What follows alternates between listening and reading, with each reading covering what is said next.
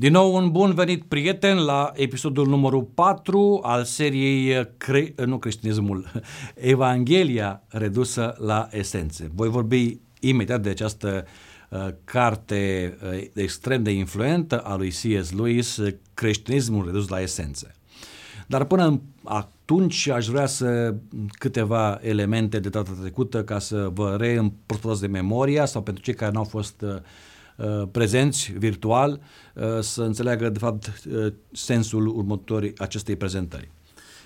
Ideea de data trecută a fost că există o, o, o căutare, o căutare existențială profundă. Fiecare om o are și caută, aș să zic, comoara, comoara vieții bazată pe o povestire uh, hasidică și pe parabola uh, scurtă a lui Hristos din Matei, capitolul 13. Uh, găsirea acelei comori. Împărăția celor se aseamnă cu o comoară. Și un om a găsit-o și după ce a găsit-o a vândut tot ce a avut și a cumpărat terenul unde se afla acea comoară. Și data trecută spuneam că această secvență biblică este foarte precisă și n-ai cum să o, uh, să o alterezi. Mai întâi trebuie să descoperi comoara și după aceea cumperi terenul. Nu cumperi terenul în speranța că vei găsi poate o comoară. Nu te îmbarci într-un demers uh, denominațional, indiferent ce nuanță are, cu speranța că poate într-o zi mă voi întâlni cu Dumnezeu aici.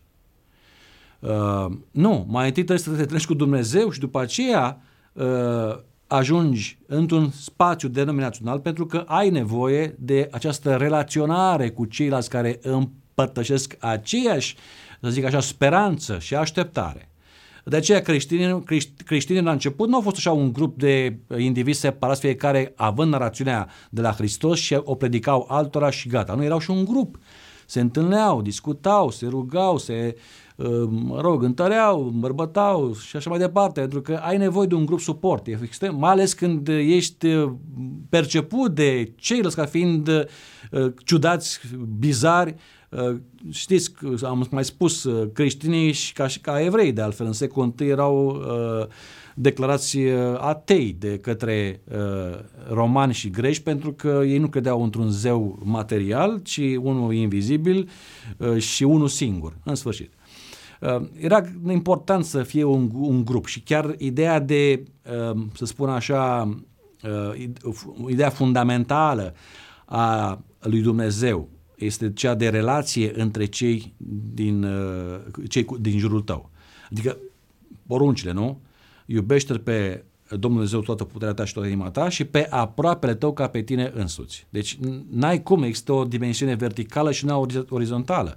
Dar interesant este că cea uh, verticală nu poate fi demonstrată uh, decât prin cea orizontală. Cu alte cuvinte, n-are niciun rost să te apuci să dezbați filozofic, teologic, ideea că Dumnezeu există, fără ca să poți să ai o interacțiune concretă, uh, personală cu aproapele. Pentru că numai așa, a spus și Hristos, vor cunoaște oamenii despre mine dacă voi vă veți iubi unii pe alții așa cum v-am iubit eu. Deci, uitați-vă, creștinismul este foarte practic. Ar trebui să fie foarte practic. Nu teoretic, nu teologic.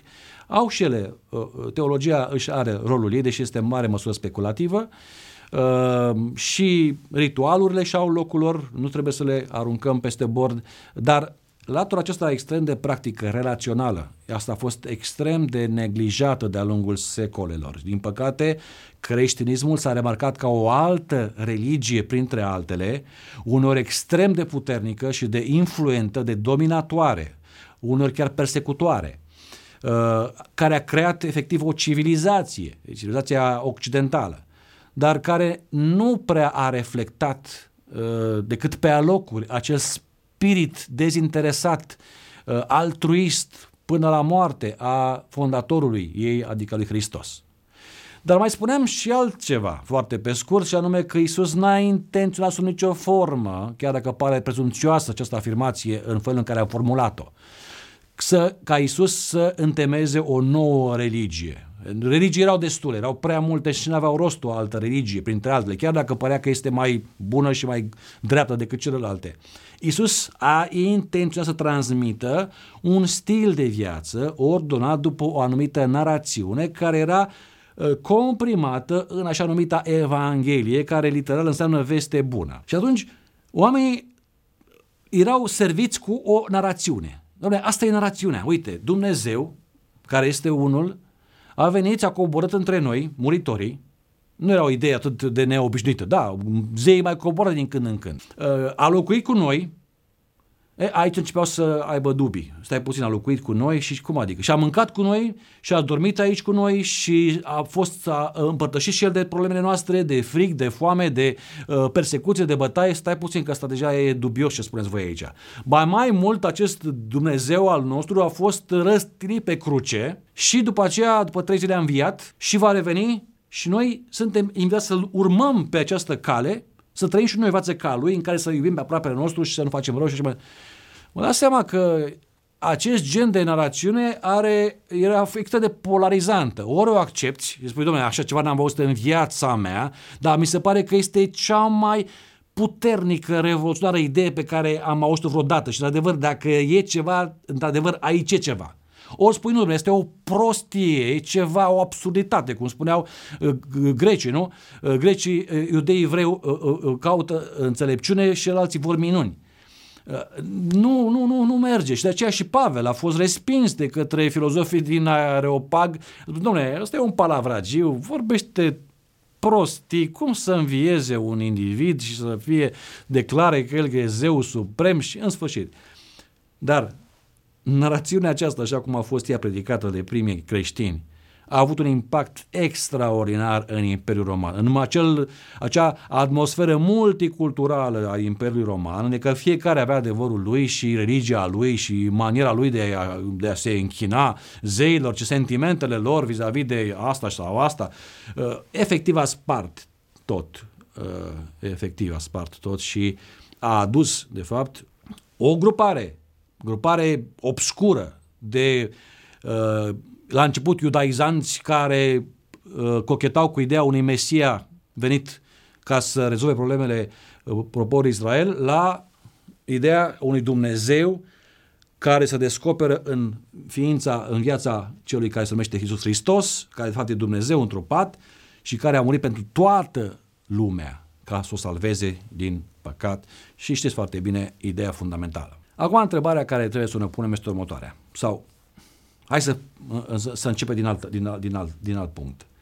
Dacă ar fi să reducem la esențe toate interogațiile fundamentale care sunt aici în zona creștinismului, și sunt multe interogații, multe întrebări legate de uh, ceea ce a produs de-a lungul timpului creștinismul, începând de la idei teologice și la orice altceva, multe, foarte multe, și sociale, și culturale și așa mai departe. Dar că ar fi să reducem totul, că asta este ideea de a reduce la esențe, atunci am rămâne cu două întrebări fundamentale. Două, nu mai mult. Așa cred eu.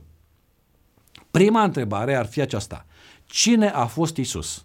Și a doua întrebare, dacă a înviat Isus. Deci, eu nu văd uh, altceva mai important pentru cineva care vrea să îl urmeze pe Hristos. Deci plecăm din punctul acesta în care, domne, hai să facem abstracție, dacă putem, de contextul nostru cultural, uh, teologic, denominațional, ritual. Chiar și istoric, că suntem în secolul 21. Încercăm să facem abstracție. Și ne trezim așa deodată întrebându-ne, domne, am auzit de acest personaj, Isus Hristos, care a făcut asta, asta, asta, a afirmat asta, asta, asta, iar la sfârșit și-a concluzionat viața printr-o moarte rușinoasă pe cruce și spun unii, mă rog, mai întâi adepții lui și după aceea alții de-a lungul timpului, că ar fi înviat după trei zile, și a mai făcut și niște promisiuni că va reveni și până atunci noi trebuie să avem o anumită etică, o anumit, un anumit cod moral, o anumită, un anumit gen de calitate uh, a relației cu celălalt. indiferent ce e celălalt. Și acest celălalt, conform hermeneuticii Mântuitorului, este oricine se află într-o nevoie, e celălalt. Nu contează ce rasă are, ce etnie, ce sex, ce orientări, ce bagaj cultural uh, are sau nu are, uh, e sărac, e bogat, nu contează, este, toți suntem pe același nivel. Cam asta spune Hristos și trebuie să vă iubiți unii cu al- pe alții ca frații.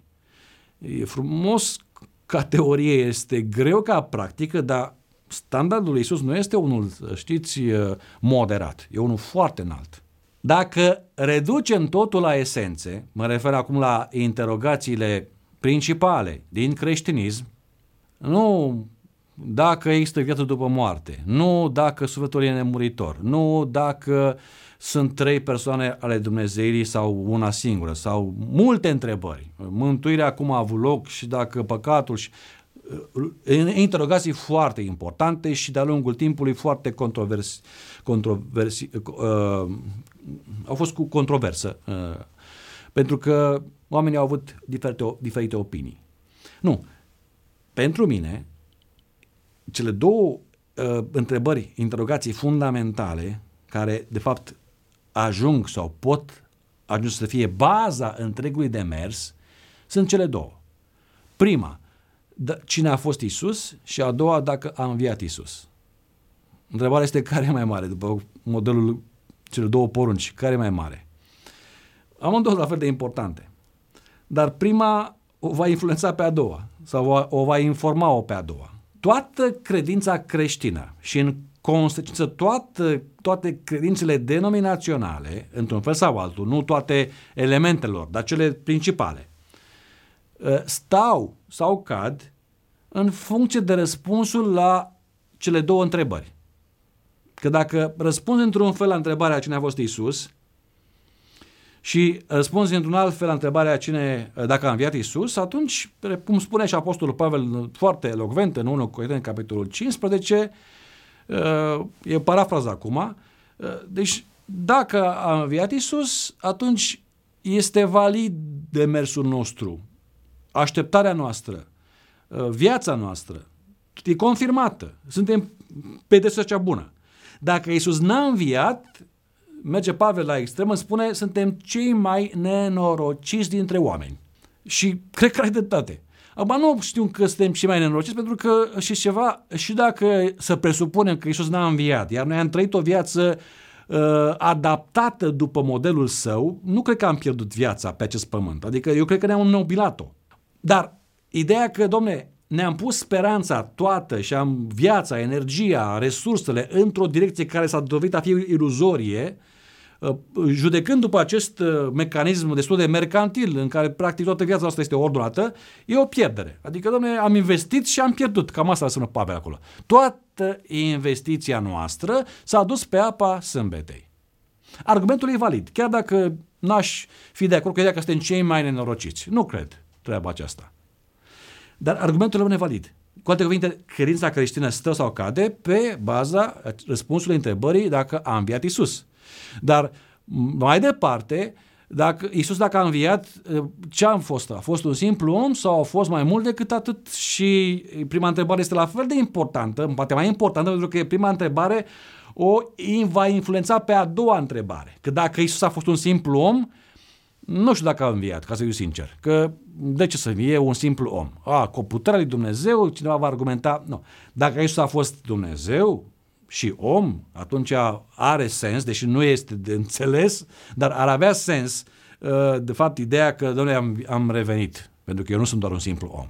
Am revenit ca să vă confirm, să vă validez uh, vestea bună, narațiunea, Evanghelia și că voi puteți crede în ea și în mine și viața voastră acum are o direcție foarte precisă. Duceți-vă în toată lumea și predicați această Evanghelie. Are sens, nu? Apologetica este o ramură a teologiei, în mod special creștine, prin care se încearcă sau care urmărește apărarea doctrinelor religioase. Uh, prin argumentație logică, prin discurs și retorică și așa mai departe. E de mult, Pavel este primul apologet, dacă vrei să-l numim și așa, nu numai evanghelist, teolog, deși nu a prezis că este teolog, dar mă rog. Și până în zilele noastre, deci la primul apologet creștin, să zicem Pavel, bine, mai târziu au fost cei așa numiți apologiți creștini, Tertulian și alții, mai scapă numele altuia, Uh, chiar apologeți, așa, în sensul cel mai literal al cuvântului, pentru că ei chiar au avut să apere, să, să, să, că ideea de apologie vine din limba greacă apologia, adică a te apăra într-un proces. Adică, domne, am fost acuzat și acum vin cu apărarea. No, cam asta e ideea. Creștinii erau acuzați de multe chestii în primul secol și mai târziu, secolul 2, secolul 3, și atunci erau acești apologeți creștini care apărau, domne, creștinismul nostru, religia noastră este superioară păgânismului sau această învățătură uh, este valid sau corectă pentru că urmează punctul 1, punctul 2, argumente de genul acesta, filozofice, ontologice, existențiale și așa mai departe de la Pavel, să zicem, primul apologie și până la cei din zilele noastre, care aș nomina doi, în mod special, care sunt întrepători din Marea Britanie, John Lennox și Alistair McGrath, mai sunt și alții în America și în alte țări din Europa, uh, cam toți cumva, într-un fel sau altul, au urmărit cam aceeași linie. Noi trebuie să apărăm, să uh, a demonstrăm, ăsta e cuvântul, să demonstrăm că uh, religia creștină sau o anumită învățătură a religiei creștine este validă. De ce? Pentru că oamenii să aibă credință că noi nu promovăm aici o fabulă sau uh, o falsă religie sau altceva. Deci uh, luăm așa cumva o, o, o poziție defensivă pe de altă parte, dar și ofensivă în sensul că, domnule, stai puțin, că nu e așa simplu. Adică, uite, noi chiar credem chestia asta. Deși nu prea, la început au mai fost puțin mai ofensivi și mai în evul mediu uh, protestanții după aceea, dar acum noi suntem foarte defensivi de genul, uh, bă, încercăm să, da, coexistăm cu celelalte idei filozofice, idei religioase, teologice uh, și nu mai punem accentul pe chestia asta, dar poate că n-a fost așa cum spune chiar acolo în Biblie, e o altă interpretare, găsim cumva o fel de a acomoda uh, aceste învățături noastre cu spectru larg al religios al timpului nostru și cumva așa suntem, noi nu spun că să fim foarte ofensivi, dar nici așa tot timpul defensiv și mm, defetiști chiar. Uh, cumva, cumva ne cerem scuze că suntem și noi pe aici prin zonă, dar trebuie să le tolerați și pe noi. Uh, că suntem și noi creștini. Și avem și noi istorie de vreo 2000 de ani, dar nu facem mare caz și nu vorbim prea tare, nu suntem prea vocali. Uh, unii sunt la extremă și sunt foarte vocali, vezi, evanghelici americani care sunt extrem de vocali și intră în probleme care n-ar să intre, uh, vezi problemele acestea curente de acolo, cu politica, cu diverse aspecte sociale. Alții sunt la polul opus, nu îi auzi, dacă mult încercăm să ne strecurăm prin viață și prin societate. Ceea ce mi se pare mie interesant este că cel care, într-un fel sau altul, a pus punctul pe I uh, în ce privește Dom'le, trebuie să avem o poziție foarte clară, nu evazivă, nu relativă, nu așa obscură. În ce privește răspunsul la întrebarea cine a fost Isus, da? Uh, a fost uh, C.S. Lewis, un teolog, apologet mai mult decât teolog, apologet creștin din Marea Britanie, care a produs așa numita trilemă o găsim în cartea lui Creștinism redus la esențe. De fapt, în limba engleză, titlul este altul, este Mere Christianity, adică doar creștinism. Dar traducătorii români s-au gândit că nu prea sună bine doar creștinism sau așa ceva, mai o traducere foarte literală a lucrării lui C.S. Lewis și au spus creștinismul redus la esențe. Mie îmi place această, a, a, această alegere a, de, editorială și de aceea am, și m-am inspirat cu Evanghelia redusă la esență. În lucrarea sa Creștinismul redus la esență, publicată în 1952 pe baza unor lecturi, dacă vreți să le spunem, sau înregistrări la BBC, între 41 și 45 sau 40, cam atunci, în sfârșit, a apărut acest... Găsim acolo undeva în cart, în capitolul uh, Alternativa șocantă, dacă nu mă înșel, în ediția din limba engleză, pagina 55 sau 52, mă rog, uh, formularea. E, e un paragraf mai condensat și mai amplu, și n-are rost acum să vi-l citesc, îl veți găsi, am, am să-l reduc și pe el la esențe. Uh, și C.S. Lewis uh, spune în felul următor. Iisus n-a lăsat impresia că este un simplu om. N-a încercat să lasă această impresie. Și uitându-ne acum și analizând, uh, să zic, uh, esența cuvintelor sale, a faptelor sale și a dinamicii vieții sale, rămânem cu trei posibile variante. De aici și trilema, pentru că trebuie să găsești răspunsul. Dar nu sunt trei opțiuni. Adică e, sunt trei, el puțin în cazul lui sunt trei. Dar e, sunt opțiuni care, te, care își cer, care te provoacă, care strigă la tine, spui, domnule, alege-mă pe mine. Adică n-ai cum să, cum să spun, ești pe un drum și nu prea ai multe variante de manevră. Deci ori pe aici, ori aici, ori aici. Cam așa. Adică argumentul lui C.S. Lewis te obligă să mergi pe o variantă în care la un moment dat se fac trei.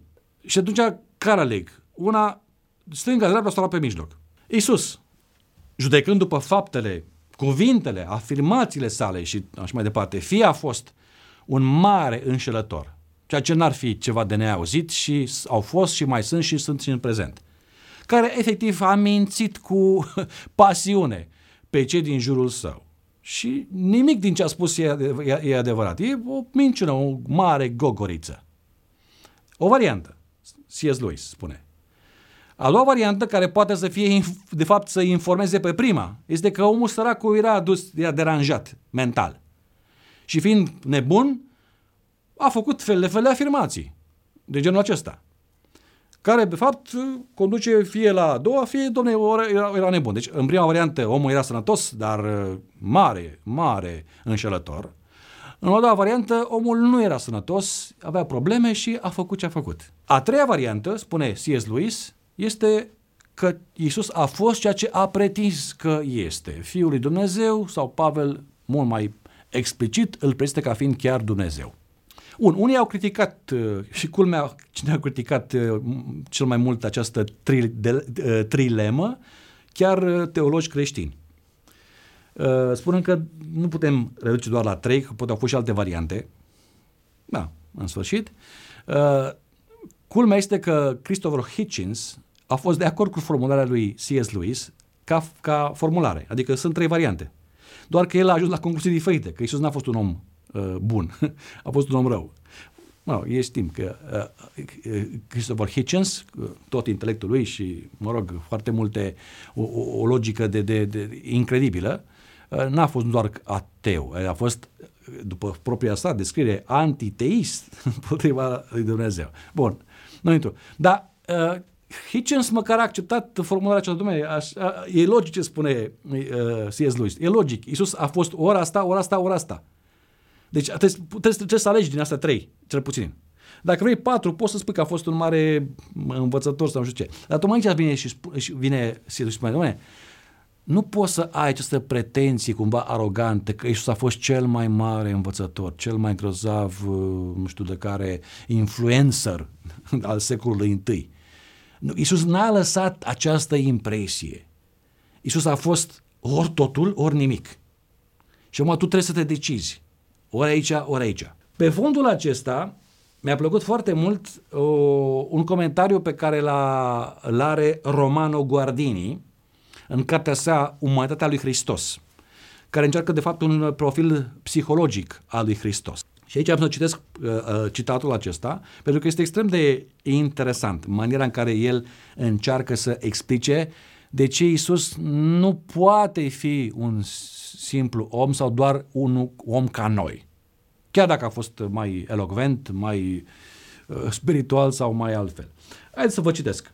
Dacă Isus este un simplu om, atunci el trebuie măsurat după mesajul pe care l-a adus oamenilor el însuși trebuie să facă ceea ce așteaptă de la alții.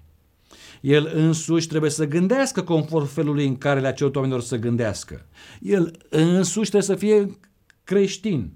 Dacă Isus este un simplu om, așa cum suntem noi, chiar dacă unul foarte profund, foarte devotat, foarte curat, nu, să spunem altfel. Măsura profunzimii, devotamentului, purității, reverenței sale va fi măsura în care îi va fi imposibil să spună ce spune. Observați uh, argumentația. lui Guardini și aici tot uh, inspirat din C.S. Lewis apar următoarele alternative clare. Fie el este nu doar rău, pentru că asta nu ar descrie în mod adecvat cazul, fie este deranjat mental, nu? Așa cum a devenit Nietzsche în, la Torino în 88, 1888, bineînțeles, fie cu totul diferit, profund și esențial diferit de ceea ce suntem. Deci asta este ideea uh, lui Guardini, teolog romano-catolic. Uh, uh, foarte interesantă această idee. Domne, Iisus, dacă era om ca noi și a făcut afirmațiile pe care le-a făcut, n-avea cum să le facă dacă era doar ca noi. De ce? Pentru că un om ca noi, chiar dacă era sfânt deosebit, nu poate să zică despre sine că e iartă păcatele, că e una cu Dumnezeu, că asta, că asta, n-are cum. Adică etica lui interioară, profundă, înaltă, îi interzice să facă asemenea afirmații.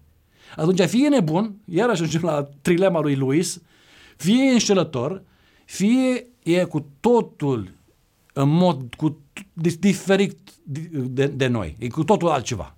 Deci nu intră în aceeași categorie. Da, seamănă cu noi, a vorbit ca noi, ă, în multe privințe este ca noi, dar esențial vorbind, spune și Guardini, și C.S. Lewis și alții, e cu totul altfel. E altă categorie. Deci Isus se încadrează în cu totul altă categorie. Matei 16, de la 13 la 15, e o întrebare superbă acolo. Vine Isus la ucenicii săi și întreabă cine zic oamenii că sunt? Întrebare foarte interesantă. Nu? Și atunci te pui, dom'le, da, întrebarea este validă. Uh, și încep să dea, unii zic că ești împălățătorul, alții zic că ești Ilie, alții zic că ești uh, unul din proroci, alții zic că e Ieremia. Dar, în general, cam acolo, în zona profeților, era Isus uh, etichetat, în zona profeților. Oamenii au fel de fel de opinii. Nu? Cine zic oamenii că sunt? Și Iisus vrea să știe cumva, nu atât de mult ce cred oamenii despre el însuși, nu depindea de asemenea um, elemente exterioare. Nu? Noi depindem foarte mult de ceea ce cred alții despre noi. Și aceste păreri, în mare măsură, ne informează și ne influențează modul în care ne raportăm la cei din jurul nostru. Că dacă are o părere bună, ne purtăm frumos cu ei, dacă o părere proastă, avem altă reacție E mult de discutat aici, e chiar un subiect în sine. Dar întrebarea a doua, care e cea mai profundă, zic eu, este, dar voi, cine ziceți că sunt? Pentru că, cu alte cuvinte, mai oameni buni, e plăcut să fim împreună, să mâncăm împreună, lipie cu pește prăjit și mergem cu barca și predicăm la oameni și mai vindecăm pe unii pe alții. E foarte frumos, e plăcut, dar nu e neobișnuit asta. Au făcut-o și alții înaintea mea și o face și după mine. Eu nu sunt exact ca ceilalți, de aceea hai să vă, să vă testez puțin. Voi cine credeți că sunt? Bun, îi răspunde Petru, tu ești uh, Hristos, Fiul Dumnezeului Celui Viu. Iisus îi spune, Petru, ai răspuns corect la întrebare, dar să știi că nu de la tine vine, pentru că asta nu poate fi concluzia unei uh, logici omenești. Pentru că nimic din ceea ce înțelegi tu sau fac eu, ar putea să te conducă această concluzie pe tine așa natural. Deci un demers natural nu are cum să te conducă pe tine la concluzia că eu sunt, să zicem, divin. Asta doar prin revelație vine. Deci mi-a plăcut că Iisus acolo a clarificat asta. Deci concluzia că eu sunt altfel, că sunt diferit, că sunt divin, nu este una care o aduci prin uh, un demers naturalist, în general, cum se încearcă prin, uh, prin apologia creștină ci este prin revelație. Tu ajungi să crezi treaba aceasta pentru că ți s-a descoperit lucrul acesta. Nu pentru că este culminarea unei excelențe logice uh, intelectuale pe care cineva o poate avea la un moment dat. Tu poți să analizezi fel de fel de așa numite argumente, pentru că dovezi e greu să aduci dovadă, nu? Argumente, nu? argumente ontologice, argumente de cosmologice, de care vrei, fel de fel de argumente.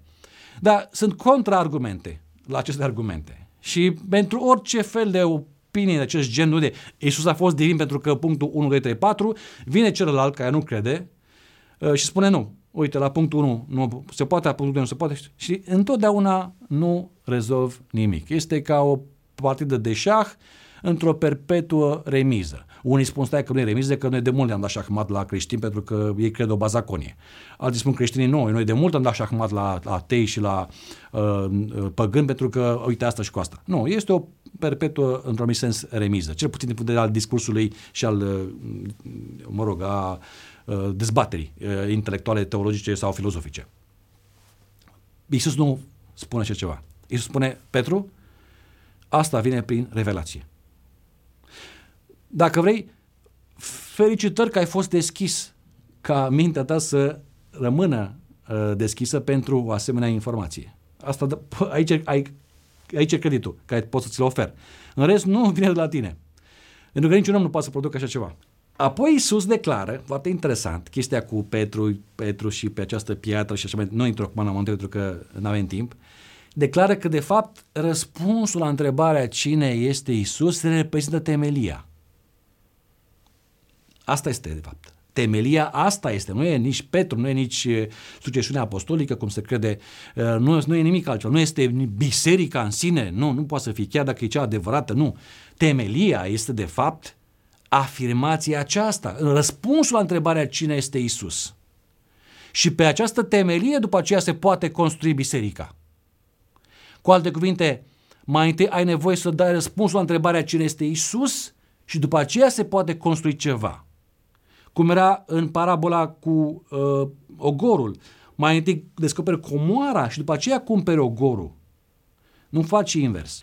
Uh, eu cred că este cea mai importantă întrebare pentru cineva care chiar vrea să îl urmeze pe Isus. Trebuie să-și răspundă la întrebarea aceasta, cine a fost Isus? Mai întâi la trecut și apoi la prezent. Dar mai întâi la trecut, pentru că de acolo trebuie să plecăm. Dom'le, s-a făcut asta, s-a spus asta. Dom'le, cine a fost de fapt acest Isus? Încercăm să ne debarasăm cumva de toate uh, elementele acestea, repet, teologice, denominaționale, rituale, care în mare măsură ne dă un răspuns prefabricat. Pentru că biserica nu trebuie să răspundă în locul individului la întrebarea cine a fost Isus, pentru că biserica îți va da un răspuns uh, teologic. Și e deja prefabricat, e deja formulat de mult, din secolul uh, 4. E deja formulat. Avem doctrina despre Hristos, natură umană, natură divină și mai departe. Și eu cred că este corectă afirmația, nu am nicio fel de problemă cu asta. Dar eu trebuie să ajung singur, eu, tu, la concluzia, la răspunsul cine a fost Isus. Te ajută sau te poate ajuta, dar nu trebuie să-ți livreze răspunsul definitiv pentru că dacă o faci, atunci e ca și cum tu ai cumpărat terenul, cum spuneam data trecută, în speranța că într-o zi vei ajunge la concluzia, cu ajutorul bisericii sau a grupului tău denominațional, uh, la uh, răspunsul cine a fost Isus sau să descoperi comoara. Nu, trebuie ca să pleci de aici, de la tine. Așa că cine crezi tu că este Isus, ăsta este cel mai important demers care trebuie să fie făcut. De orice individ. Nu contează câți uh, zeci de ani are în acea credință denominațională. Trebuie efectiv, într-o mare măsură, să o iei de la zero. Uh, și anume, domnule, trebuie să-mi răspund mai întâi la întrebarea cine a fost Isus. Și după aceea, la a doua întrebare fundamentală, dacă a înviat Isus, și odată ce mi-am stabilit temelia, da, răspunsul va fi subiectiv, pentru că n-am cum să demonstrez obiectiv lucrurile acestea, dar va fi subiectiv. Însă va fi ca, ca lui Petru, adică prin revelații. Am ajuns prin descoperire personală la concluzia că da, Isus este cel ce a pretins că este. Și atunci când reduci totul la esențe, cu ce rămâi? Rămâi cu cuvintele lui Hristos, rămâi cu faptele lui Hristos care acestea vor deveni normative în viața ta și a mea. Nu teologia, e importantă, nu ritualul, nu denominațiunea, ele sunt, pot fi informative, dar nu trebuie să devină normative. Normativ în viața oricărui creștin de orice culoare denominațională trebuie să fie ceea ce a spus Isus și ceea ce a făcut Isus. Și aceste două elemente fundamentale vor informa viața noastră. Și de-abia atunci și numai atunci vom putea considera urmași ai lui Hristos, ucenici ai lui Hristos. În rest, suntem doar niște oameni religioși de diverse nuanțe denominaționale, dar nu suntem obligatoriu urmașul lui Hristos sau ucenicii săi. Pentru ca să fii, trebuie să descoperi comoara. Trebuie să răspunzi la întrebarea cine a fost Isus. Să se pui temelia pe acest răspuns, care să fie personal, nu colectiv. De aceea, vă provoc la modul cel mai sincer să găsiți răspunsul la întrebarea cine a fost Isus. În ce mă privește, cum spune eu și casa mea, dar vorbesc de mine acum personal, uh, eu am găsit răspunsul, mai întâi răspunsul la întrebarea cine a fost Isus. Și după aceea, grupul denominațional, unde m-am integrat ulterior, învățăturile denominaționale. Dar mai întâi, asta am descoperit, sau dacă vreți, mi s-a descoperit, cine a fost Isus. Temelia pentru mine asta este și va rămâne, nu altceva. Denominațiunile vin și pleacă, să știți. Temelia asta, în schimb, cum e și în parabola pe care o urmaza cu altă ocazie, parabola celor două case, temelia aceasta rămâne și nimeni nu poate să o demoleze. Ehm, chiar vă invit să începeți, dacă n-ați început deja, acest demers la modul cel mai serios. Să vă răspundeți personal, nu denominațional, nu teologic, nu, deși ne, ne vor ajuta, dar personal, la întrebarea cine a fost Isus. Voi cine credeți că sunt eu?